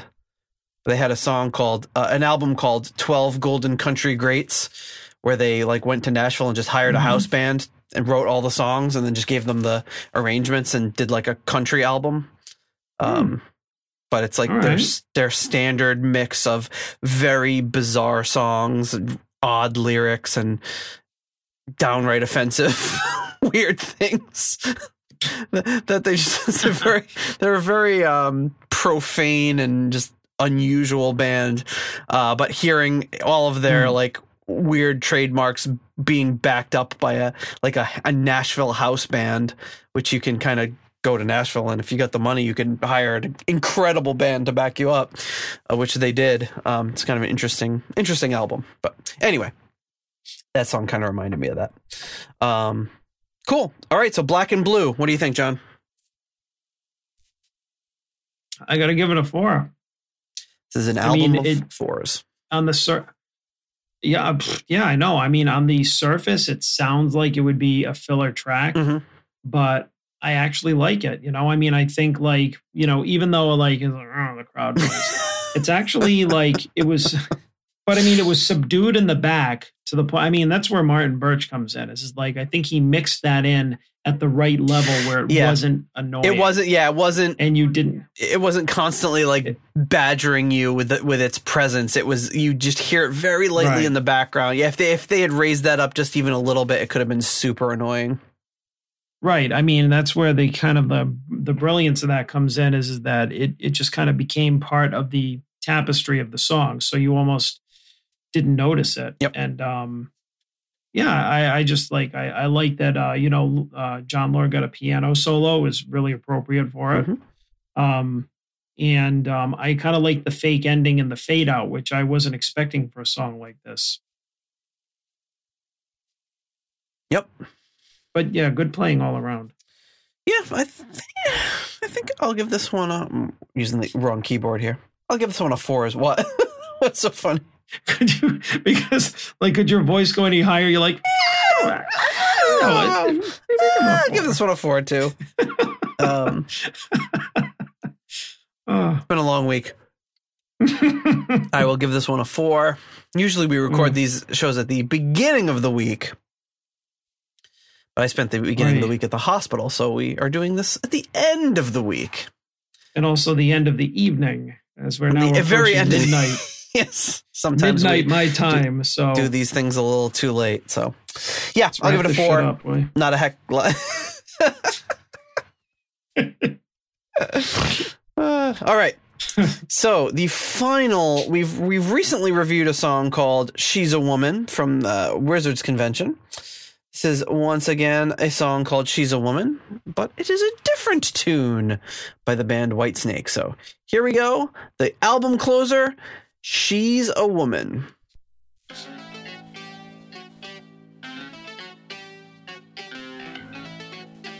Speaking of the like we got clavinet, lord featured in here She got everything I need. bringing some more clavinet back. She make me bleed 'cause she's a woman.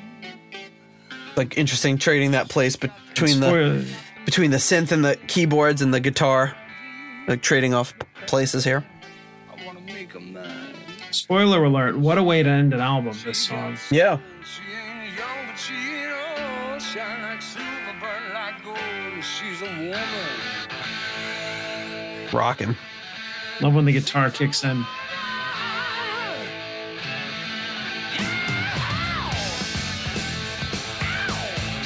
there he goes yeah Ow!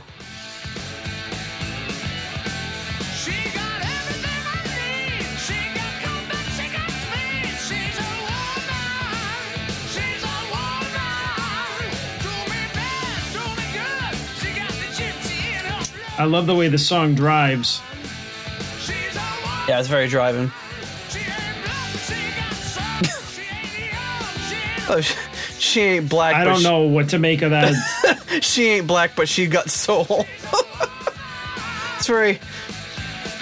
like this, this whole album would have been canceled if it came out this year with those lyrics that he's Yeah. had on here. It's a woman. it was a different time.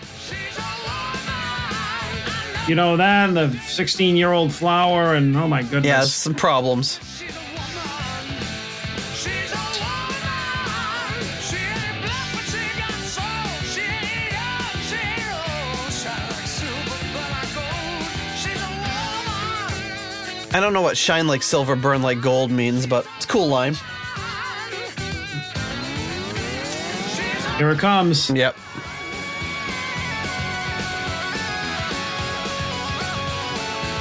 Oh, finally, Jon Lord gets a kick ass solo.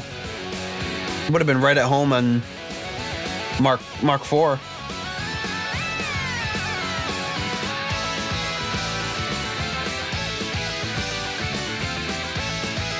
Also sounds like actually sounds like it could have been on Who Do We Think We Are?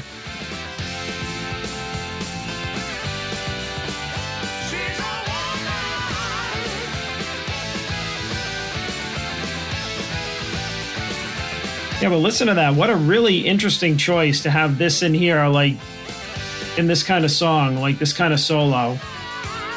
And interesting that they ended the album with two songs in a row with keyboard solos versus guitar solos. Yeah. But even at the end, they're in the outro when you hear her sing "She's a Woman" and you hear Lord come over it again. It's almost has this kind of dissonant feel to it, which is what I think makes it really interesting.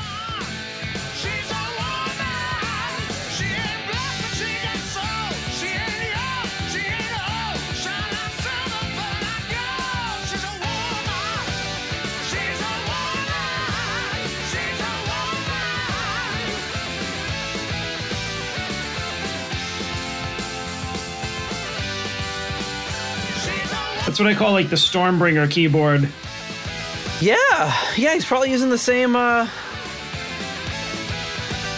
that an ARP Odyssey or something? Not sure. Sure one of our listeners will tell me I'm an idiot for thinking that and we'll learn. That's how we learn. I love he just goes starts going, going nuts at the, at the end. end. Like, ah, you cut off. I wanted to hear what he was doing. Maybe there's Oh, a there's a there's a studio version of that that goes on another two minutes of Jon Lord just cutting loose. We can only hope. Can only wonder. All right, she's a woman, John. Do I even need to ask? Five. I knew it. You One, kind three, four, five. thank you for letting me know how you got there.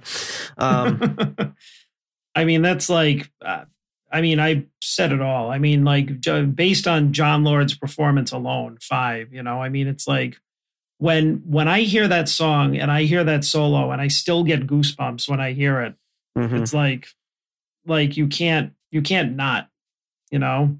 And I mean, plus, like, I mean, I love songs like this where it's like when you really still like after a while, I thought about it. I'm just like, that's just like a really like odd choice to like not have a guitar solo in there, to have a keyboard solo, to have a keyboard solo with that effect on Yeah. it, to have it like you know be juxt- juxtaposed with his vocals in that way. It's just it's not a, a like a regular choice, you No. know, and that's what makes it really cool. You know, it's like that's what music is about. You know, not just doing.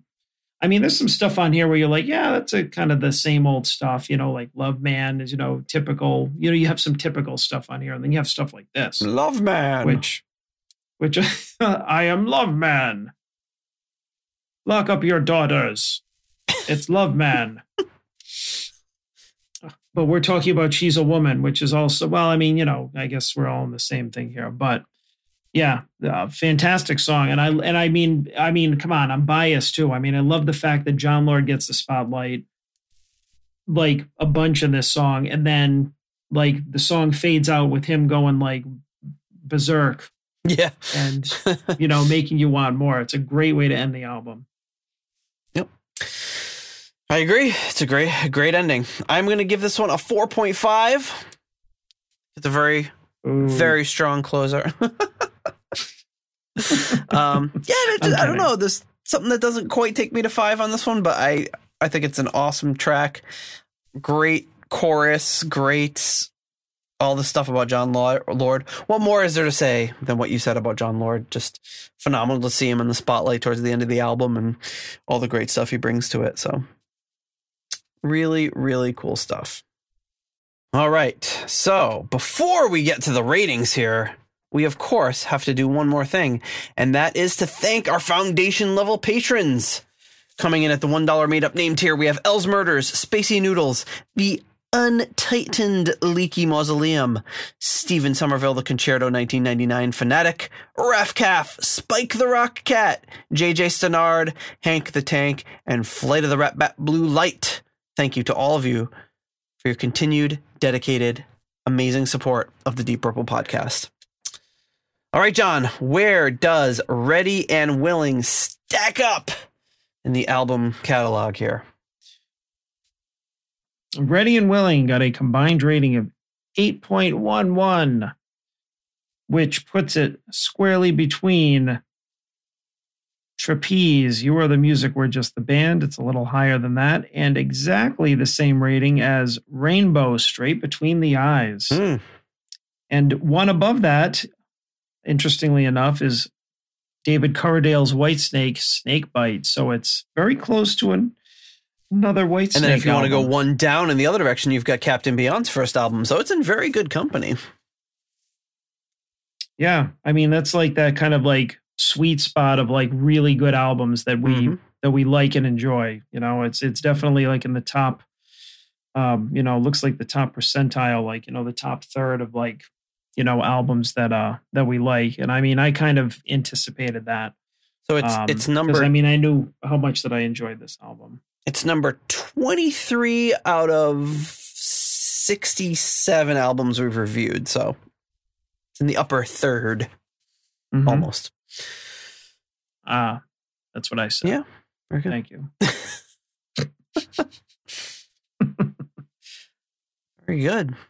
But yeah, I think um overall a really uh a really great album. I mean, I, I don't think like, you know, nothing nothing really groundbreaking on there, nothing that really like you know what I mean? Like I can't can't say that there's anything groundbreaking on here in terms of like, you know, playing or songwriting, but just a really solid, enjoyable effort with uh, you know, a bunch of great musicians on. Yep. Absolutely. Well, uh, as we talked about earlier, we talked about chart position, but this is the first Whitesnake album to chart outside the UK. The album went gold in the UK, selling more than 100,000 copies. Uh, both Micky Moody and Bernie Marsden credit this album as their favorite Whitesnake album. As they should. So, um, want to want to get into some reviews? We got a few reviews here. Oh, Haven't done that in a while. Um, so we've got Yeah. here, we've got a little ad for the the the, the traditional belt snake that they would kind of bring in sometimes. It was like a, a a snake skin belt where they made the the belt look like a snake. That's a little ad. Um, Okay. We've got this one, this this review in the Record Mirror, uh, which is not super favorable. It says uh, swaggering Coverdale, the John Wayne of heavy metal. Says just the thing to compliment a sunny Thursday morning. This is a glorious celebration of broken love. Coverdale sounding like a wounded bullfrog in desperate need of a mate. Um, cheers, applause, take a bow. You're good now for at least ten years. I don't know where they're getting from that. It doesn't sound complimentary. Um, so, sounding like a wounded bullfrog doesn't sound doesn't sound super complimentary. No, that's unless that's complimentary in other countries. I don't know. In other cultures, the bullfrog is regarded as um, one of the most beautiful sounds. Um, this and one, when it's wounded, just oof. um, this one is called. It says Butch Bonanza, Whitesnake, extremely sexist old men. this one's by Geoff Barton, who we've uh, we used to call him Geoff Three Stars Barton, but he gives this one four, four stars despite the. Uh, the caption on that photo. This one says, although the album's cover is no love hunter, there's enough sexist action on the lyric front to keep our feminist friends frothing at the mouth for some time to come, I'd say. Have to agree with them there. Whitesnake have always been the bullseye in the liberated women's dartboard, and it's easy to see why. Band leader David Coverdale, with his in concert wolf howls and on album demands for his baby to love him till he's black and blue, is a frontman of the hard rocking, chest beating gorilla archetype. A dying breed in these wimp out days. More is the pity, but what the hell? It's all no action, tongue in cheek innuendo anyway. Nothing to really get uh, hot under the collar about. The album closes with a duo of disappointments Black and Blue, the usual Whitesnake good time barroom honky tonk along, and the only side to the band I actively dislike. And she's a woman, too crass and over the top and straining even for these ears. But even so, well worth four stars Whoa, of anyone's whoa. typewriter. Wait a minute. Right, who's this clown? We've encountered him Telling many me that times. my five star song is not good. Yeah, I still give the album four stars though. Hmm. But yeah, he did not like your uh, Uh, she's well, a I woman mean, you know, he's yeah. Well, he's not. He's not wrong about it being like you know sexist. No, there's plenty of sexist or problematic lyrics. There's, that's for sure. But Yeah. Well, And she, she- like if you got in a time machine and hopped ahead 40, 40 years later, you know, they wouldn't uh, be No. surprised at how quickly this uh, everybody everybody would have been canceled. canceled. Cancel Um, culture. Very topical, John. um, this one is by Dane Bonuto. He gives this, they give them, this is five pluses, so that's pretty good. With Ready and Willing, though, what you ex, uh, the what you expect is what you get an album of diamond hard rock, not HM, meaning not heavy metal, played with skill, verve, and above all feel. And I was actually thinking about that earlier, like, Whitesnake often gets lumped in as heavy metal, and I guess that was even a problem then. But to, to even consider this Hmm. album being heavy metal, even in the least, sounds just kind of crazy because it's just not. Yeah. the same thing is kind of Ridiculous. they say the same thing about Deep Purple, and it's like they're not really heavy metal. They're it's a rock band. But anyway, uh, Blindman, a song from Coverdale's first solo album, is given the truly titanic treatment it deserves. In fact, the only thing I don't care for is the sleeve, which is functional rather than eye catching. Give me a glossy gatefold with a free sew on patch and musical lawnmower offer any day. But then I suppose that just goes to show that you can't always tell a book or a record by its cover. Five pluses and worth every one. Hmm. Pretty good review. All right. The Melody Maker has this review by Frank Worrell. Um, uh, but I'm at a loss as to why the lyrics are so self indulgent and childish, and more so when Coverdale follows with two effervescent songs full of poignant reflections. Blind Man is a rueful ballad accepting life's uncertainties. Ain't Gonna Cry No More stoutly defies pessimistic thoughts with a dynamic change of speed in the middle. Unfortunately, the group then returned to the Me Tarzan, You Jane uh, stat closing with three songs glorifying man's physical prowess. Again, the music is classy and the content cause for concern. Eh, fair enough. I like the Me Tarzan, You Jane. That's a good one. Um, this one is four stars from uh, Chart Song Words. It's it's kind of uh, not as uh, into that. Just kind of talks about the album. Cedar Rapids Gazette. Um, says Ready and Willing is an album that shows off superb rock band just entering its prime. Whitesnake is a group experience with skill and with the ability to know how to use their talents with variety, taste, and dynamics. All nine tunes on Ready and Willing are Whitesnake originals, and everyone is a gem. The biggest problem I have is picking out the record's highlights since it's all stand out from beginning to end. All right, Pam. Pam Pram Furling really brought it home. No Oh, problem. She looks like she'd be like, I don't know, like she doesn't look like she'd be writing for Rise. She'd be like, here's this meatloaf recipe. yeah, or something. yeah. The, the picture definitely has a vibe of like, uh, yeah, or like re- like a rest or a recipe corner. Pam's recipe corner. Maybe she did that too. It's you know, it was the Cedar Rapids Gazette. I'm sure you had to be a jack of all trades or a Jane of all trades, as it were. Um, so here's actually an interesting article. And these articles, all Jorg sent me all of these, of course. Uh, this one is a uh, um, an interesting article uh, talking about uh, basically the bogus deep purple and coming uh, coming into town and and it, it- they mention ready and willing but they're talking about the bogus deep purple as well um Newport News, the Daily Press. Ready and Willing strikes me as a down and dirty blood, sweat, and tears without the horn section, or an English Bob Seger and the Silver Bullet Band. Whitesnake is a powerful band that pays attention to detail. Ready and Willing is nine numbers performed powerfully. Ready and Willing, uh, a strong album by a group that has uh, has to live down a celebrated past. Is not a rehash of what Blackmore provided for Deep Purple. It may not be new, but the approach for the former uh, it may not be new, but the approach is for the former famous trio. So there you go. And then I think this is the final one. The Des Moines Tribune. Uh, right here. Says uh, Whitesnake, the blues based rock band featuring three former members of Deep Purple, should not be confused with the Rod Evans led aggregation currently billing itself as Deep Purple. So this was going on at the time. Um, Thanks. And then it's a quote from Deep, uh, quote from Coverdale. He says, "We're one of the biggest bands in Europe," boasts the feisty, long-haired Englishman, and will be bloody frightening when we come to the colonies. Finally, get a look at us. So there you go. Funny that he's referring to the U.S. as the colonies. So there you have it. That's what they were talking about at the time with Ready and Willing when it came out. Um, some some observations that we made present day were already being made in 1980. So there you go. Yep. All right. Anything else to add before we wrap up this evening? This late late evening.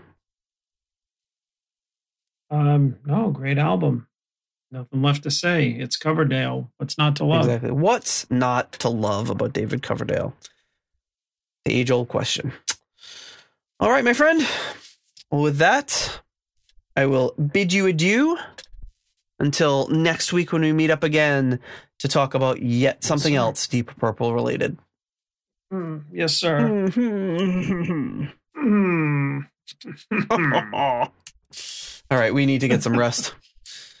yeah. All right, good night. Thank you for listening to the Deep Purple podcast. If you like what you hear and would like more episodes in the future, please donate on Patreon to support the show. You can also leave us a review in Apple Podcasts to help new people discover the show. You can follow us on YouTube, Instagram, Twitter, and Facebook for show updates. See deeppurplepodcast.com for more details. Thank you for listening.